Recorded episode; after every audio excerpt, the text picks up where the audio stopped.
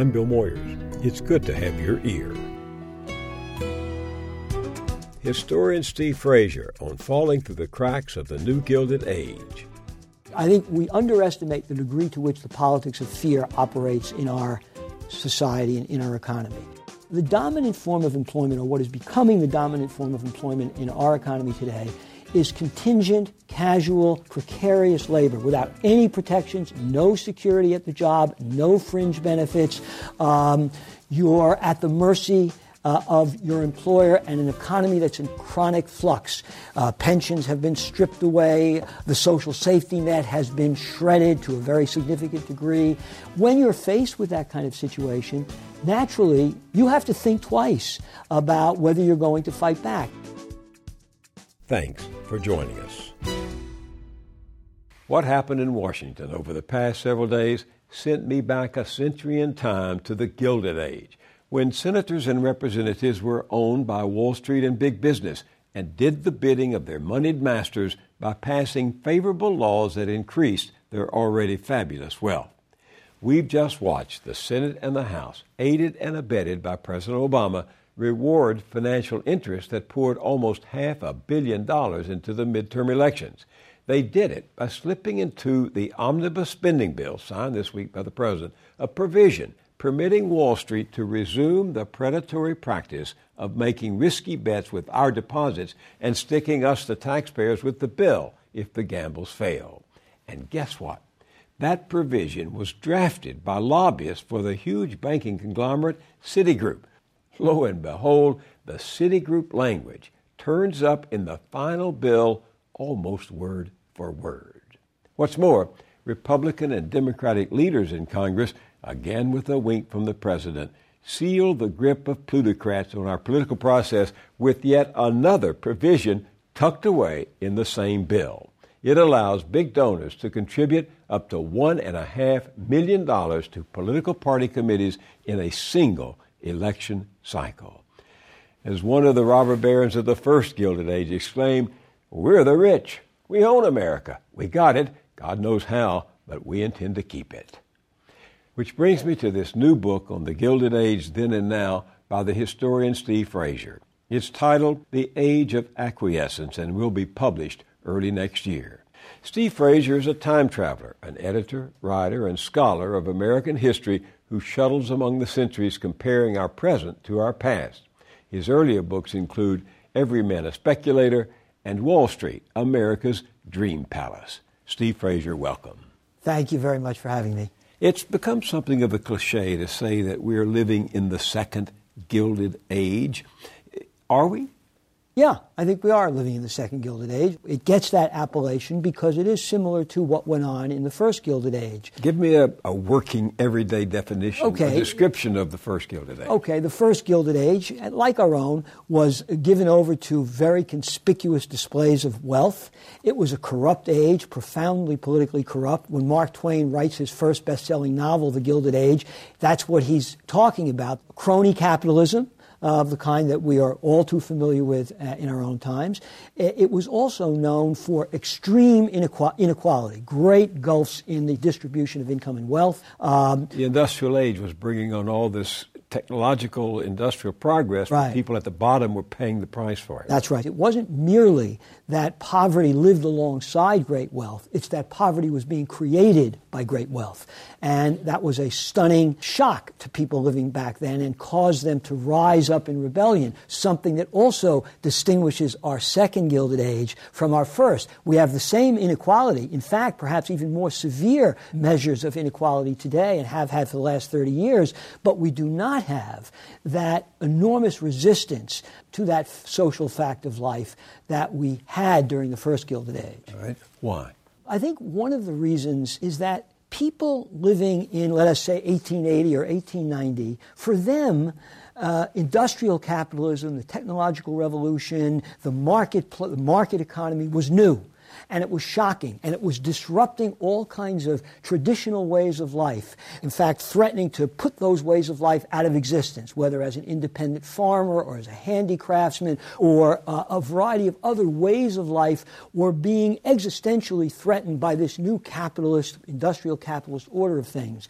And so they summoned up a kind of political will and the political imagination to say, we are not fated to live this way. And so you had great mass movements like the Knights of Labor or the right. Populist Party or the labor movement in a variety of forms saying we can, we can establish a different kind of society, a cooperative commonwealth perhaps, a socialist society. Whatever.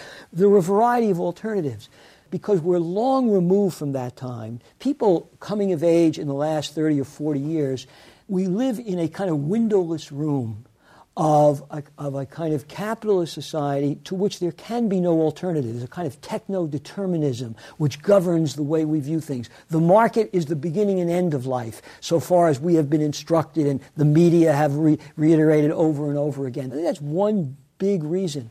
Yeah, what about the fact that over the period after the first Gilded Age, we did create a basic safety net, a fragile right. and sometimes shredded safety net. But do they not feel as oppressed as they used to by this industrial machine that was rolling over them? Well, first of all, I think it was important for everybody to remember that that safety net wouldn't have existed were people not ready to get their backs up, to stand up against that Darwinian, ruthless, relentless capitalism of that first Gilded Age.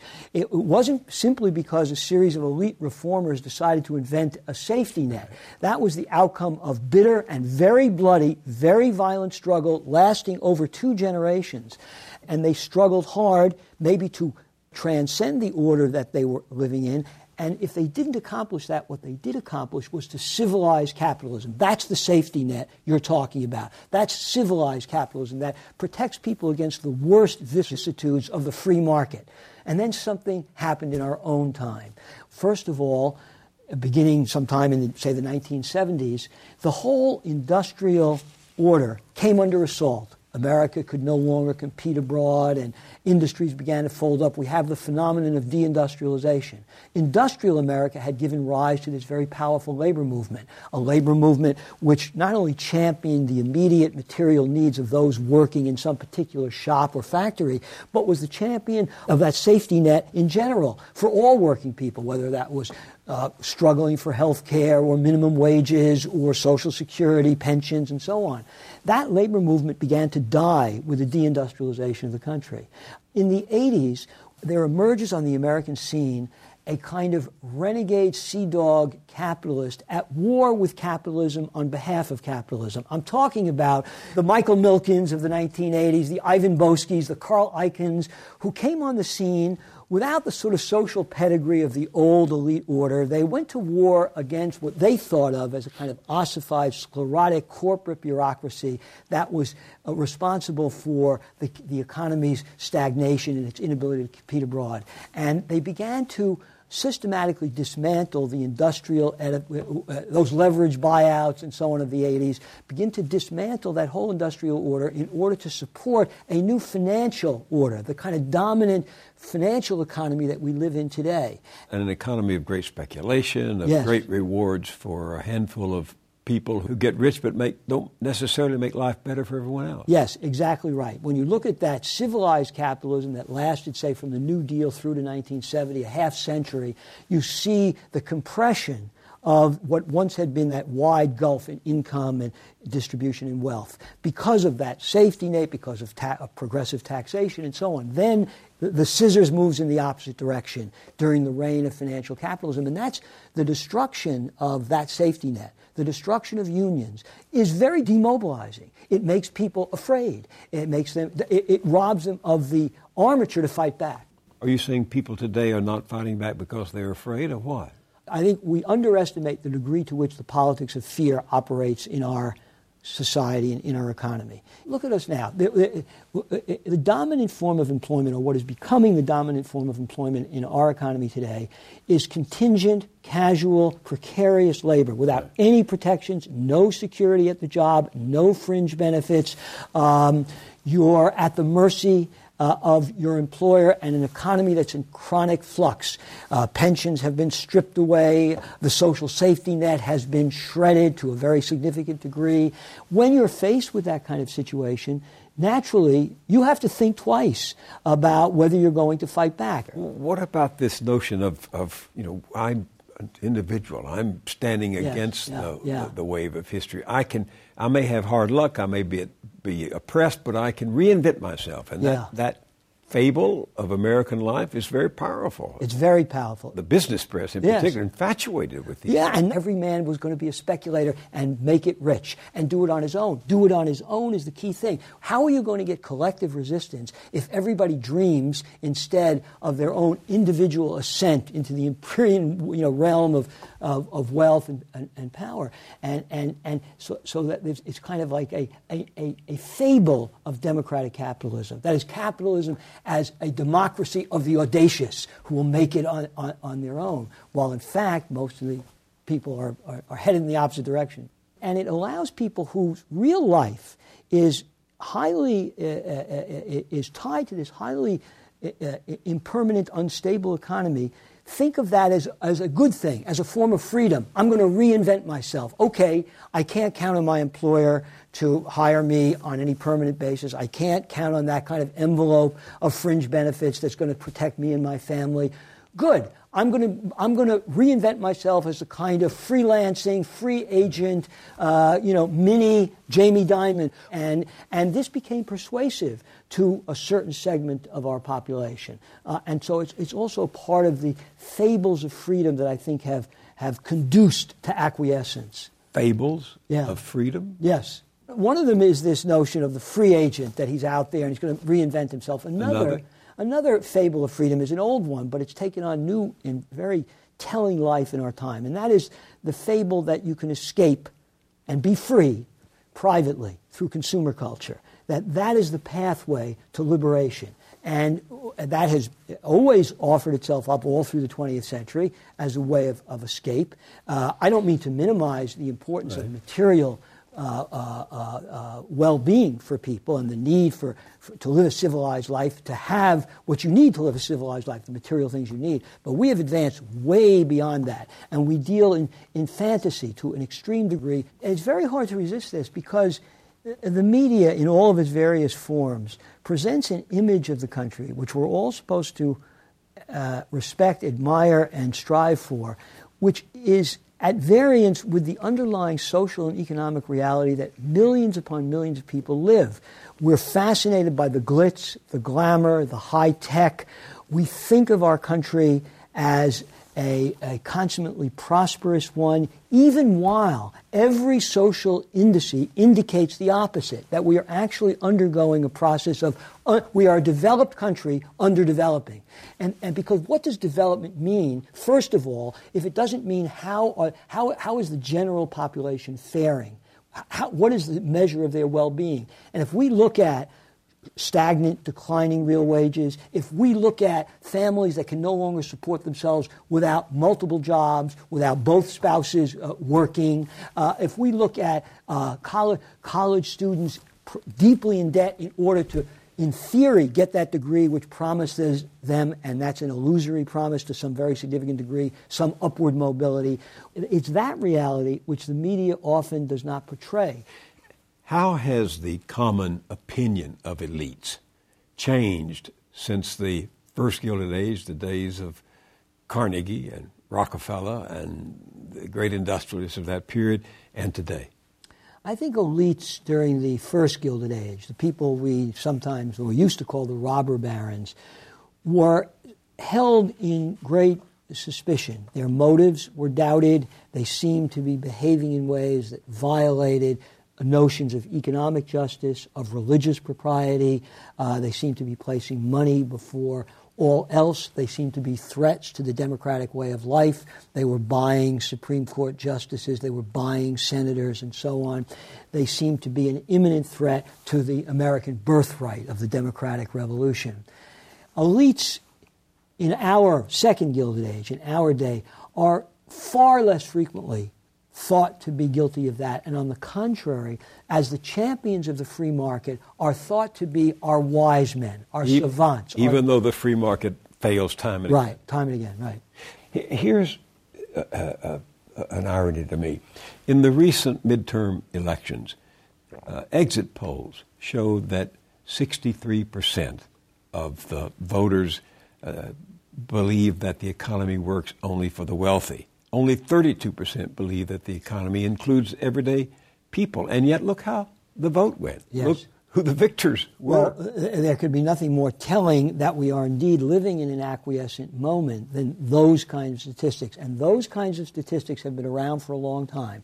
On the one hand, both political parties have run, the Republicans more swiftly than the Democrats, have run far away from the kind of uh, social programs, uh, welfare programs, infrastructure investments, uh, progressive taxation, for fear that they will offend the right, the very powerful and vocal right in American life. You talk about the vocal right, and there's a powerful movement that seems to like the way the country is going, that seems to think this is the way it ought to be, and that Occupy Wall Street and Steve Fraser and others, yes. you know, they just represent a, the malcontents yes. of a system that is really working for them. Yes, it is the, it is the con- consummate, all embracing expression of, uh, of the triumph of the free market ideology as the synonym for freedom. In other words, it used to be you could talk about freedom and the free market as distinct uh, notions. Now, and for some time, since the age of Reagan began, free market capitalism and freedom are conflated. They are completely married to each other. And we have, as a culture, bought into that idea. It's part of what I mean when I say the attenuating of any alternatives. Is there any vision of an alternative society to the financial capitalism that's driving us? Very, very little. The labor movement itself offers no such alternative. It is trying to defend uh, its own very precarious existence and, and defend its shrinking numbers, making valiant efforts to convince other unorganized working people that it might be to their immediate advantage to join the labor movement, but there's no alternative vision of a different kind of society. Let me give you a very interesting example, to me anyway. When the Cold War first broke out uh, and we, we faced the Soviet Union, the, what, we, what we depicted ourselves as the free world, as we all know, and as that as a, as a slave empire, whatever you want to call it exactly. But actually, we talked very little then about capitalism. We talked about freedom and the free world, but not so much about capitalism. Why? Because the country had just emerged out of the Great Depression capitalism didn't have a very high reputation in 1945 or 1950. People were still very skeptical about whether it could indeed serve the general welfare. It right? had failed. That's and what it led failed to in the most traumatic way. It's the second greatest trauma in our country's history next to the Civil War. Horribly. It had ruined millions of lives.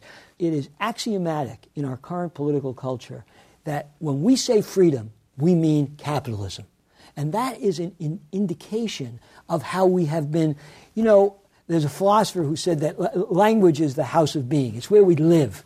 And if you're living in a language that's been denuded of some of its key furniture, like certain concepts like that, you're homeless. You have no way, you have no way to challenge, even when you're faced with wholesale larceny, I mean, on the part of the major banking institutions. I mean, um, let's call a spade a spade. These were thieves. And yet, we, we lack the kind of linguistic wherewithal, which is much more, it's spiritual, uh, uh, to confront it. So is what's happening today historical inevitability, or is it, like the first Gilded Age, class war? I think it's class, it's incipient class war that hasn't broken out yet, as widely as it may. I think, I think people are increasingly fed up. Uh, they, they recognize that the economy and the, and the political system is run by and for the 1%, if you will, uh, that their voices are not being heard. And I think that can only go on so long without there being more and more outbreaks of, uh, of what used to be called class, class struggle, class warfare. We live in acquiescent times, but you never know what's percolating or simmering or whatever the right word is beneath the surface of things. I, I often say to people, uh, uh, I, I, know I've said it to you in the past, if you took a, a picture of, of America in 1932, a snapshot, a snapshot of America in 1932, you would, Hoover is president. Hoover is president. The country is in the very depths of the Great Depression. It's horrible. Millions upon millions of people unemployed, millions of people evicted from their homes, millions of people losing their farms, et cetera, et cetera. And the picture would reflect that despair, demoralization, demobilization, nothing happening. Fear haunts the landscape. Take that same snapshot two years later, 1934, and it's a different country.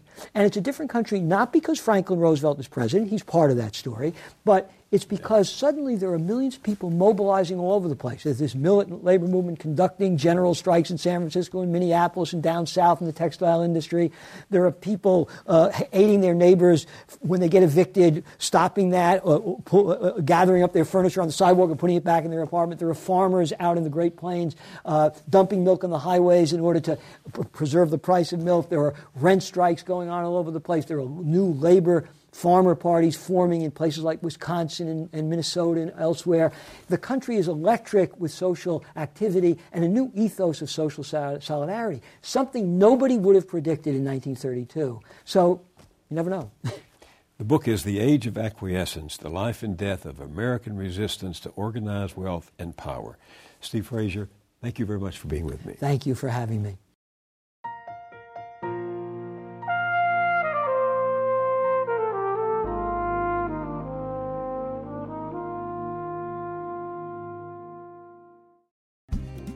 At our website, billmoyers.com, there's more about the Gilded Age, including an excerpt from The Treason of the Senate, an expose that rocked the country a century ago. In it, muckraking journalist David Graham Phillips condemned campaign contributors as the interest. They were, he said, vastly more dangerous than an invading army, for they manipulate the prosperity produced by all so that it heaps up riches for the few. Same old story, then and now. That's at BillMoyers.com. I'll see you there, and I'll see you here next time. Moyers and Company is produced by Public Affairs Television. You can learn more about the team that collaborates to produce the series at BillMoyers.com. Funding is provided by Anne Gumowitz, encouraging the renewal of democracy, Carnegie Corporation of New York, supporting innovations in education, democratic engagement, and the advancement of international peace and security at carnegie.org. The Ford Foundation, working with visionaries on the front lines of social change worldwide.